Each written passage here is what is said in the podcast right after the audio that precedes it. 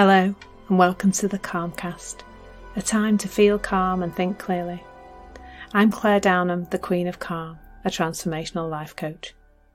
I was a burnt out head teacher who finally made the journey to calm after years of trying, and I want to prevent you from having to do the same. The Calmcast is a series of short explorations, gently guiding you back to your natural state, which is calm and clarity. Just listen like you would listen to music, with an open mind and curiosity. There's nothing else to do. Now let's relax into today's episode. So today's um, session is is entitled "Confused About Calm," um, because of course I am the Queen of Calm. So um, you'd hope I know a little bit about it, or my my perspective on it, anyway. So so I've I've noticed this before, this this confusion about what calm actually means, but it really came to light um, when I was in a, a networking meeting um, a few days ago. And um, I introduced myself and talked about how I help people to feel calm and, and experience clarity and confidence, etc. And and the gentleman who who spoke a little bit, I think he spoke straight after me actually, said um, he said that he did the opposite to me. And and I listened carefully as he then said, um, I do the opposite to Clare, who helps people to be calm, because I help people to be engaged, excited, and passionate.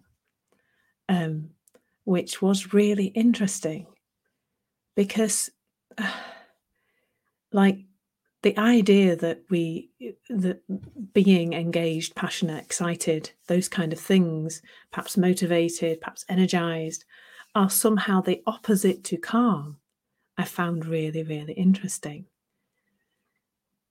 On a personal note that's because the calmer i have become the more of those other feelings i actually experience.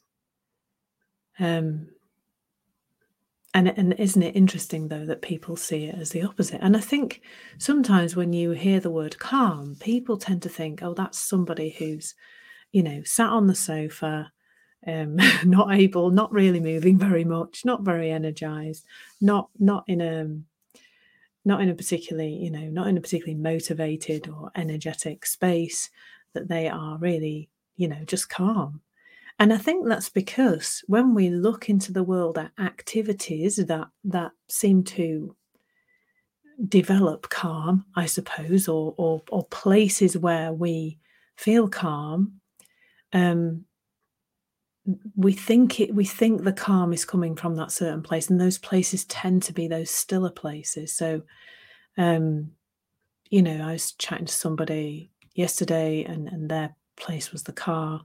Their you know, and also, you know, for a lot of people, it's walking in nature or um, perhaps swimming or sitting in a jacuzzi, meditating, yoga. Um, there are all sorts of things where we, we where we think calm resides, if you see what I mean. But that's not really how I see it now. I think I used to see it uh, that way, and I used to seek it by doing those kinds of activities, by meditating and doing affirmations and yoga and all sorts of things. And that's nothing against those activities per se. But those that calm isn't contained in those activities. Calm is is innate to you it's always there, it's always available to you. You might not be able to access it all the time because you're no doubt doing quite a lot of thinking like the rest of us and that is the thing that precludes us from from experiencing the calm and, and what i've noticed really since since becoming a lot calmer is that my things like my productivity at how much I actually get done on a day to day basis is has multiplied tenfold. Um, the the I don't really call it motivation, like the inspiration to just do things, produce things, create things, turn up and, and record this on, on a very regular basis. All of those things have come from calm and how I see it is that that when we've got less on our minds, we have more access to to what is what is bursting to get out of us. When we haven't got the thoughts like you're not supposed to do that. You're going to look stupid. Don't do that. Or or we've got not got a lot of eh, time traveling thinking where we're off in the future or, or hanging around in the past then the um the ability to connect to to all that fabulous stuff that's inside us um it is more is more available and and the other thing to know about calm is I think calm just comes from a place of knowing.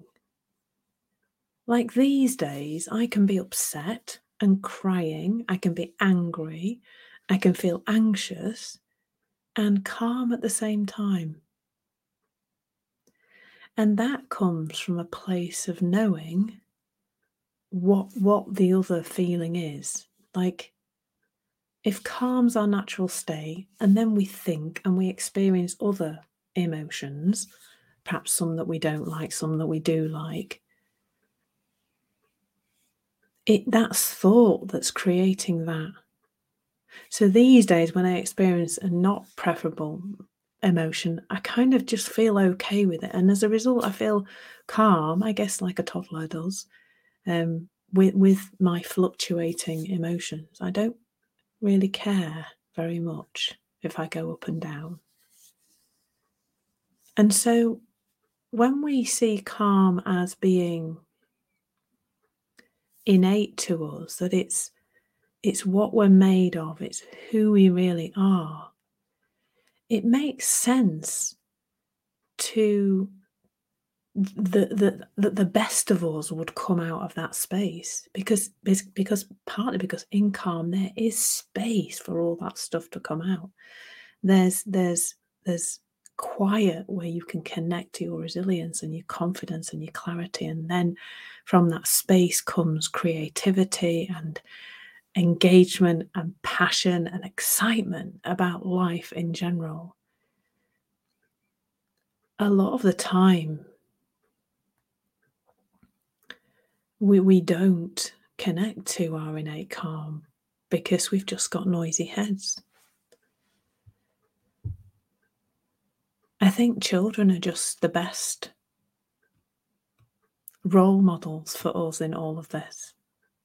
Like we think we're supposed to be role models for the adults, but boy, do we need to look at them a lot more. Because when you see a little child, you know, falling down and getting up, and falling down and getting up, learning to walk. When you, and my favorite one is when you spend time, even half a, half an hour can be enough with a toddler.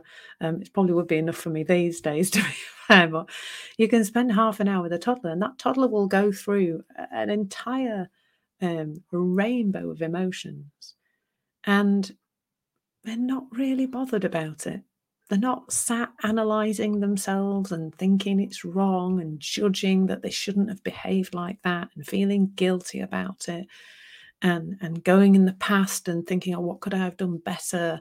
Or any of that. They're not going, oh, I really shouldn't be feeling that way there and that way there. They just don't care. And so they keep defaulting back to the calm again and again because they experience some feelings in the moment they don't know that's coming from thought because by then we're already teaching them it's not. Um, but they don't judge themselves as being wrong in some way. So, in that way, those little children are able to flow through. So, if you were to become more calm as a result of, of whatever you choose to do, love it if it was talking with me, don't think that that's going to stop your life from being absolutely full to overflowing with engagement and excitement and passion and joy and enthusiasm and you know inspiration and motivation and all those things that we're trying to find outside of us. Calm can be with those things. If they are not mutually exclusive they actually calm actually to me, allows us to access all that beautiful stuff that's inside us a hundred percent of the time.